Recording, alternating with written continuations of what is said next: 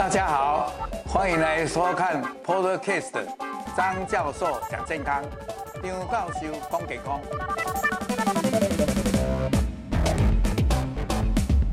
各位朋友，大家午安。因为这一次我们在十一月。哎，中旬还有十二月初都比较忙一点，所以有几次的这个本来每个礼拜四的两点都要播出这个直播，有一点耽搁，跟各位抱歉。那么我们以后就会再进入常态，每一个礼拜尽量都是在礼拜四的中午两点。这就是叫做张教授讲健康的节目，张教授讲健康啊。如果你觉得我们这个节目好的话，帮我们个按个赞，然后诶。来开启小铃铛，哎，跟我们订阅，好，谢谢。那我们今天讲的还蛮新的，就是在讲说，因为现在的时代都在讲精准医学或者精准健康，那显然就是在在做更进一步。以前我们叫做标准的医学、标准的健康，意思就是说，可能像举一个例子，像乳癌的第一期啊，大家就是标准的，都千篇一律的怎么样做。第二期怎么做？但是现在呢，因为科学也进步了，啊，这个人类的基因又解盲了，那现在又有很多这种所谓可以做一次全部的全基因体的或全这个外因子的这个基因的检测，可以一下就做了很多个两万几千个，甚至几百个、几千个、几万个基因都可以一起做的这个次世代的这个呃检测方法。所以呢，而且钱越来越便宜了，所以这个进入一种叫做个人化。量身定做的医疗，这个叫做精准医学。那精准医学以前都是在讲病的，现在也可以根据你这个精准医学，诶，你的基因的状态，还有你的生活习惯，还有你的这个环境，那这个整个把它综合整理来，很大很大的数据的一个叫做，诶，这个呃人工的这个大数据啊，然后呢，经过一些诶叫做诶把它整理以后。那这些呢，就可以帮你做一些你自己的，好像你的健康护照。那这个就是要最基本的，就靠基因检测。所以我们今天讲的就是乳癌的基因检测跟个人化的医疗。那这个基因检测到底在什么时候用？那用的目的在哪里？借这个机会，我来跟各位来介绍。所以呢，我今天在第一个就是在讲，到底我们人。那这个癌症是不是一种基因的突变？是不是这样是一个成因？那再来呢？那就会跟各位谈一谈基因检测是什么东西？那哪一些人要做基因检测啊？是不是遗传性的才做呢？还是在你得了癌以后才做呢？还是预防的时候要做呢？这个我都会跟各位来介绍。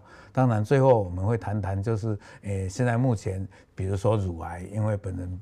专治的是嗯乳癌的诊断跟治疗，所以这方面我会跟各位特别提有哪几种基因检测，那这些基因检测的用途在哪里？什么时期在做最好？好，那么要谈这个之前，我总要跟各位讲一下，其实癌症我们人就是大家知道在 DNA 啊 DNA 以后就经过诶转录，然后变成 RNA。然后再经过转译，就变成蛋白质。那这个基因如果长期可能先天的，可能后天啊这样长长的累积，然后就变成诶有变化。那各位报告一下，跟各位报告一下，那这个基因的 DNA、RNA，然后最后就是要做成一个蛋白质。那这个就是在我们的身体里面发挥功能。所以基因有变化，势必它产生的蛋白质也会变化。所以呢，这个基因的变化，诶，如果累积的很多，可能就造就了一个癌细胞。所以我们简单的讲，其实癌症就是一种基因突变的一种疾病。好，那么大家就会问啦，那基因突变是说先天的呢，还是后天的？其实先天的有，但是不多。拿我们的乳癌来讲，美国差不多百分之十左右。有的人还说少一点点，有人说多一点点。台湾呢，差不多百分之六到九，也是少一点点。那其他的呢，就是后天。那各位有没有看到这一章里面？哎，你看，基本上这里讲到的遗传，它还写在有百分之五。好，其实到五到十。那其他呢，可能外界的影响。我们举一个例，诶、太阳光的照射，或者你用的药，欸，可能会致癌，可能你吃的东西有添加物，或者我们最近流行的一些污染的物品，甚至于呢，有一些有机溶剂啦，或者空气的污染啦，还有抽烟，还有你肥胖，然后造成一些发炎因子，导致基因变化，甚至于诶、你运动不足。或者你是在一个诶、很有诶、一些工厂，比如说石化工厂里面，还有一些石棉啦，或者有一些污染物啦。另外呢，也有一些可能是在你这个发育的过程中，然后可能你的荷尔蒙滥用，或者你吃了一些诶、有人说诶停经后。哎，补充的荷尔蒙补充的不太好，或者补充的太长，可能的，甚至有一些哎跟病毒、跟细菌有关。哪一个来讲，胃癌就是跟哎幽门螺旋杆菌哦，啊那鼻咽癌就跟 EB virus 那个粒状性病毒哦，啊那个哎还有一些哎那个都是跟病毒有关的。哎，你看那个肝癌啊，就跟那个 B 型肝炎、C 型肝炎有关，那就是一个那个病病毒。那有一些呢，就是可能你喝酒、抽烟，还有这些环境的污染，比如说戴奥辛啦、多氯联苯，所以整体来讲，外界的因素造就了很多的癌症。那这个大概是我们可以晓得的哈。好，在这里也跟各位讲，如果你觉得好的话，可以跟我们订阅，然后按赞啊，开启小铃铛。那如果你现在不能看的话，我们在 YouTube。或 Facebook 也会陆续刊登，所以大家也不要着急哈。好，那么 DNA 大家知道就是有这个 A T G C，A 就对 T，G 就对 C，然后它就有一个顺序在排列。那这个排列的时候排得很好、很规矩的话，它的细胞就是会复制，那就是细胞老了啊，就新的细胞产生。但是你这个 A T G C 如果乱掉的话，可能它的机能失效，然后对的就对不好。那可能呢，对了以后就产生一些不好的东西，这个是简单的讲法，就是这样。那还有一个讲法就是说，在我们的身体上可能有那种比较原始型的，就是这个原始型的，就是有一个原始型的致癌的基因，另外一种叫做抑制癌的基因。那当然，我们希望那个致癌的基因不要一直过度的膨大。那我们这个抑制癌的基因，我们就不要让它消灭，因为它可以抑制癌的话，我们就希望它活在我们的正常人里面。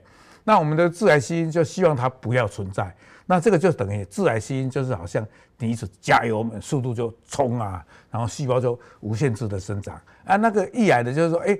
你在冲的当中，我就把你刹车。所以一个是加油门，一个刹车。其实啊，一个要正常运作，就是哎，这个油门要顺顺的，啊，刹车的时候要缓缓的，不能紧急刹车。但是这个油门也不会猛踩，然后就爆冲。所以这基本上就是有一个致癌基因跟抑癌基因，这个是一个蛮浅显可以让大家晓得的一个道理哈。好，我们再看看这个诶乳癌，大家。各位都耳熟能详的，就是说这个乳癌从侧面来看呢，也就是有几个这个几个大叶的这个这个这个诶乳大叶，然后这每一个大叶里面都有细的管，最后就变成这几个七八个或者十二个这个乳管。那这个乳管的表皮细胞如果癌化的话，它就会长个肿瘤。如果它的这个细胞还在那个乳管里面，没有侵犯到外边去，还在乳管里面，这个叫做原位癌，就我们所谓的第零期。诶，那如果这个它从那个乳管的最基底膜把你侵犯出去了，就是跑到旁边的诶这个诶可能它的脂肪细胞那里啦，或者结缔组织啦，或者跑到血管的旁边，那这样叫做侵袭癌。那侵袭癌里面就分第一期、第二期、第三期、第四期。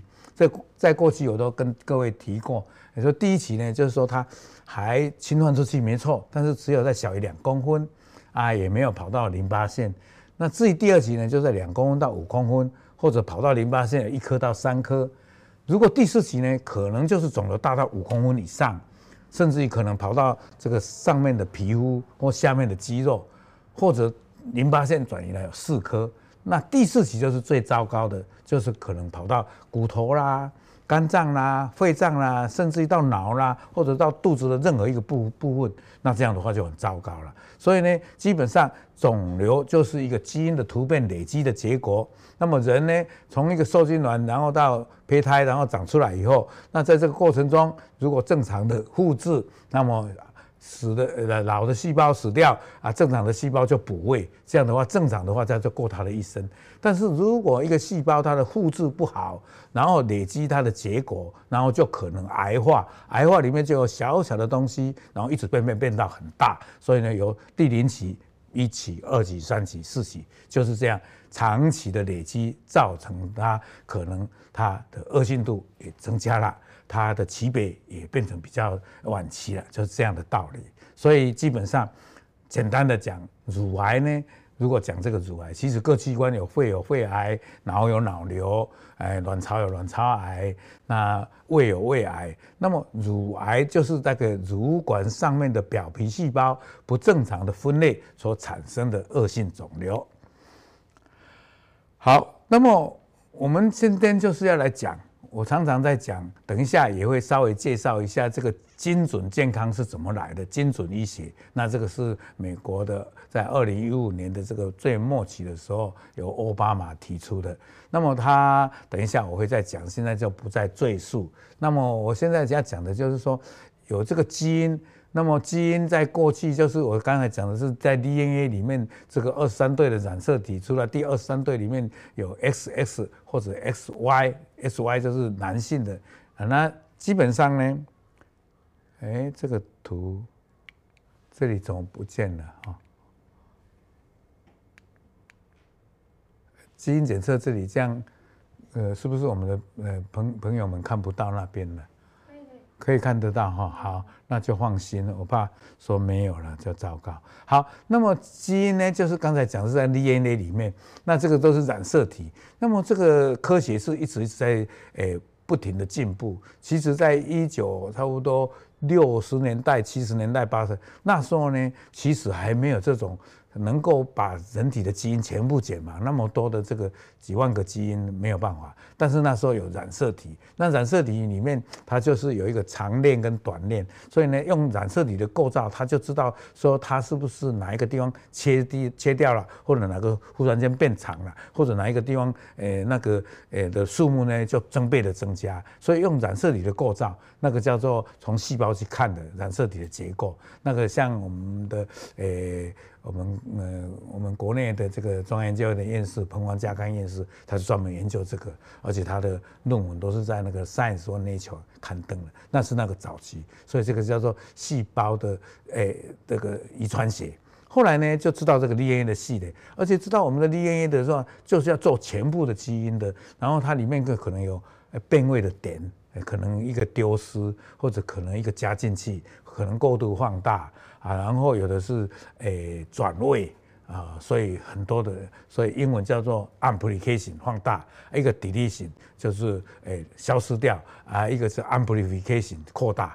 所以这个基因的表现程度，诶，如果举一个例子，我们的乳癌，诶，很多的细胞表面有荷尔蒙接受体的基因啊，有那个。H e r 就是人类表皮生长因子第二型的这个受体的这个基因，它可能过度的放大，而且过度放大里面它表现的程度也有所差异，有的放大的很强，他说强度怎么样啊？它强度一强，当然就比较不好，这基本上就是有这样的差异。所以基因检测就是利用现在新进的很好的这个科学方法，尽量把你所有的诶这个。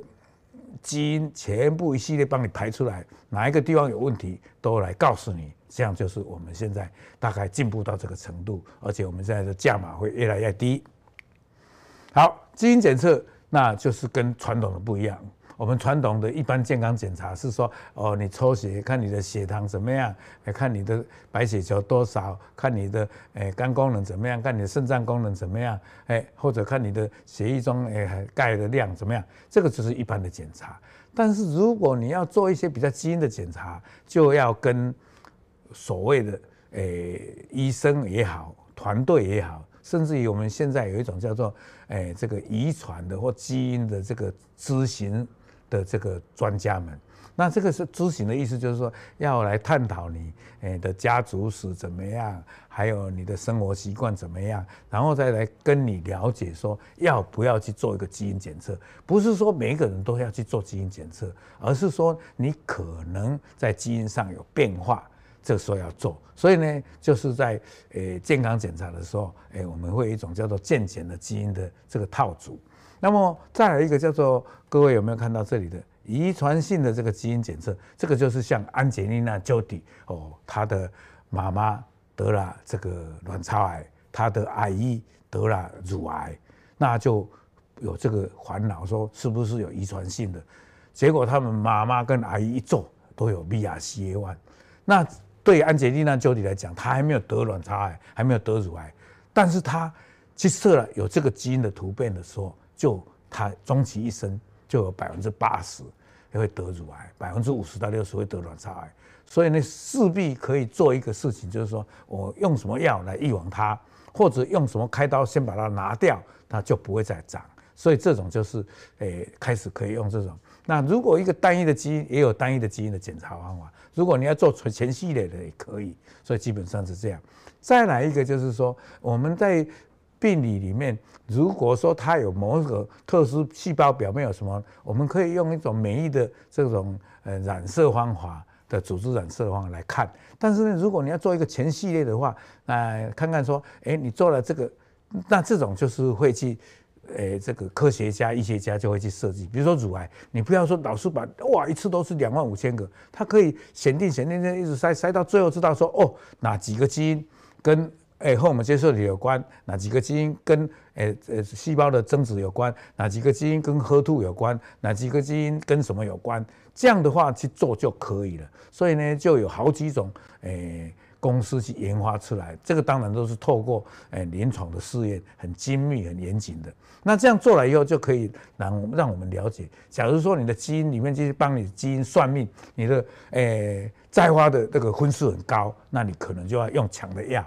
哎，如果你的再婚率很低，你就可能不必用那个药。那以前呢，夯当隆咚的，就是全部要用。那这样的话，就好像有的人用了没有效，有的人用了有效，所以这方面就会比较粗糙一点。现在就是越做越细，它的数据越多，它的检查的方式越多，它的了解越越越越越越越准确，所以每一个人就不一样。每一个人可以甲可以用 A 药。乙可能用 B 药，丙可能用 C 药。以前的甲 A、B、C 甲、乙、丙都是用第一期药什么就这样用。那这样难免有的人就比较好，有的人就有副作用。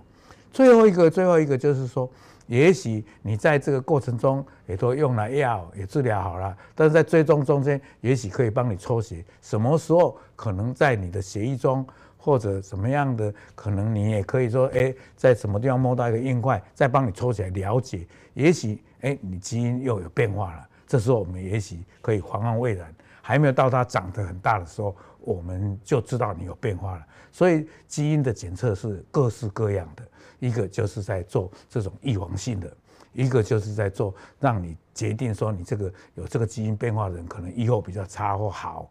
啊，然后再来一个就是帮你算命，你的分数低，可能就，诶、不必做这些比较严重的、比较诶、有副作用的这些化疗，比较用的药比较多啊。如果你呃分数很高，那必然就要用。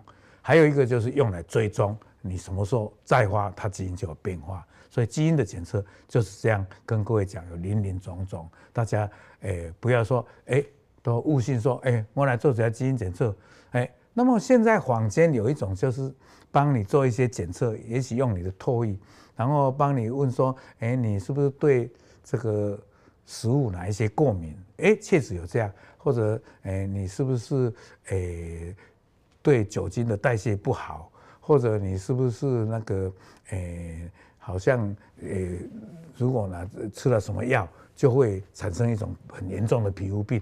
那这种就是也可以帮你做基因的检测，有的人他可能他的代谢型是怎么样，有的代谢怎么样，这种就是一种，也是一种预防性的基因检测。哎，这里有一位我们的朋友，他说教授，嗯，如果有乳癌的家族史，想说要看哪一科，其实这个就你问的都很好，就是说家族史我们还是会帮你看，不是单单家族史。如果家族史是哎妈妈得，妈妈的已经年纪很大了，只有一个人得，还不是，是妈妈得，妈妈得的时候是在停经前，而且妈妈得的时候可能是两侧的，或者妈妈得还有姐姐也得，所以一家里面至少要两个得。那做基因检测，哎，其实像我们医学中心，我们都比较严谨一点。哎，除了是外科、肿瘤内科以外，我们还有一个叫做哎基因诶医学科。那基因学科里面就有基因医学的专家，另外呢，它下面也有一些基因医学的咨询的一些，会帮你去了解诶你家里的家族史，然后了解你那个人几岁得的啊，得的他的呃形态是怎么样。大部分这个叫做在基因医学部。那一般医院也是可以做，因为现在这种科技比较发达了。那这个是大概是这样的。这个我们这个 Snow 这个呃的问题，我大概是跟你做这样的回答。好，我刚才已经讲过了，这个就不用再赘述。其实比较简单的，就像我们把细胞。就是这个肿瘤组织拿出来，然后呃石蜡固定以后，然后用染色的，然后就诶 immunohistochemistry 就是免疫组织染色，然后就看你的细胞表面有没有荷尔蒙接受体。那如果要做得更好，就是把你那个组织拿起来，诶去做基因的。我刚才讲的，像像这种是最用用那种叫做诶矩阵的微阵列的，但是现在都是用次世代的这个诶检测。那这个次世代的这个基因定定序啊，就是跟各位讲，就是说它现在这个诶、医学相当发达，它不管你多少的基因，它就跟你排得很好，甚至于它还会诶比比跟一些现在诶、不管美国、英国，甚至于欧洲还有日本，都很多国家都有这个生物质量库，会跟这些生物质量分析的做一个比对，就知道你哪里有什么问题。那这样的话，有时候就我们现在在常常讲一句话，等一下会提到的，就是精准医学已经进到预防医学这个阶段，所以叫做精准健康。也就是说，你好好的时就先给你了解，啊，你就有可能会变安怎，先跟你了解，这样不要等到有病的时候。所以这种预防医学以后会更变成一个显学。所以现在在今天我也去参加一个会议，大家在先重视的就是说，诶，数位的医疗，因为以后要远距教学啦，数位化啊，一个就是精准健康，一个就是再生医学，这个就是说人老化了，还有没有什么地方可以来把它干细胞的这些，再来一个就是怎么样做一些国跟国中间的国际医疗，哈。好，那这个时候刚才讲过的 BRCA1，比如说家族史里面，诶有一个人得乳癌，一个得卵巢癌，都是在停经以前，甚至于很年轻就得，有时候两侧的，那你一定要叫那个人去做，做了以后，如果他有 BRCA1，那你们这些他里面的姐妹或者他的妈妈阿姨的时候，就比较有可能有这个 BRCA1。那我刚才讲过，BRCA1 的话，像这个安杰丽娜，你看她在二零一三年，嗯嗯。阿姨就死掉了，啊，妈妈也死掉了。然后呢，他这个在二零一三，我看上次我讲错了，二零一五五月十四号他就去做基因检测，结果发现有，他后来就去做两侧的乳房拿掉，然后再隔两年又把卵巢拿掉。那大家会担心说，哇，他乳房拿掉，因为现在都可以用内视镜，诶，从那个乳晕跟腋下去拿，把整个乳房拿掉，那再装一个，诶，这个。隆乳进去，所以基本上乳房还是还是原来的形状都有啊。至于卵巢拿掉，你可以用荷尔蒙补充。所以这个就是他诶、跟各位讲的。妈妈，我刚才说错，妈妈是二零零七啊，阿姨是二零一三，所以他会害怕。那刚才已经跟各位提到了，在这里我也借这个机会跟大家讲，因为我们要个人化的医疗，要又精又准，所以呢，基本上将来的。这个健康管理一定是什么事情？如果你得病了，诶，可能可能跟你会先预测说你啊，拜得什么病啊，就来预防啊，甚至于诶诶，你如果得了什么病，那也可以预测你说，诶，这个病诶，你是预后比较好的，预后比较差的啊，甚至于还可以帮你说，诶，哪一个药要用，哪一个药不用。所以一方面，这个美国的一个国家科学院院士，就是等于我们的中研院的院士，叫做雷诺伊，他就讲了一个 P 或 P，就是 OP 的 P 啊，四个 P，一个 P 就是可以预测你会得什么病，啊，第二个 P 就是你要怎么样预防，第三个 P 呢，过去呢都是医生讲的算，现在是要跟家属跟病人来参与，就是他也可以在参与里面的讨论啊。最后一个 P 呢，就是个人化的医疗，所以呢，这里有写一个预测、预防，还有一个就是个人化啊，另外一个就是参与了病人与医疗团队共同参与，所以四个 P。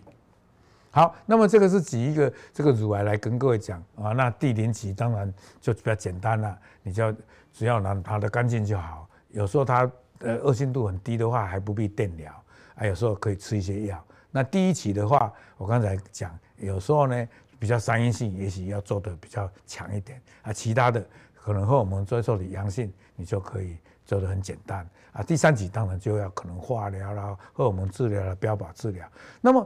不管要做什么，现在就是有这个基因检测，有一个 Oncotype，有一个 EndoPredict，有 MammaPrint。好，那这是帮你算命。好，那我们就看这一张，现在就分成一个管腔型 A、管腔型 B。管腔型 A 就是很好，有时候搞不好都还不要化疗。啊，管腔型 B 就是说它的分裂会比较快一点，还有它可能是荷尔蒙接受体阳性，HER2 也阳性。那一种就是说荷尔蒙接受体阴性啊，HER2 阳性，那这种一定要用标靶。还有一种就是三阴性，那三阴性呢？呃，现在就是说，诶，以前就是说，哇，只有化疗，诶，现在如果它是 BRCA1 诶阳性的话，它可以用一种 P A P 的一个抑制剂，就效果就很好。就是 Olympia D 那个 Olympia 那个一个临床试验的的的这啊，三阴性呢，有时候还可以用一些免疫的治疗，所以基本上用的武器越多啊，用的分类又更细，然后。得到的结果就越好，那更期待的就是说，个人化以后呢，可能它的副作用也很低。那这个就是跟各位讲，现在如果乳癌的话，有这个 Oncotype、MammaPrint、EndoPredict、Recurrence，这些呢都是在帮你做了以后，了解你要用什么药。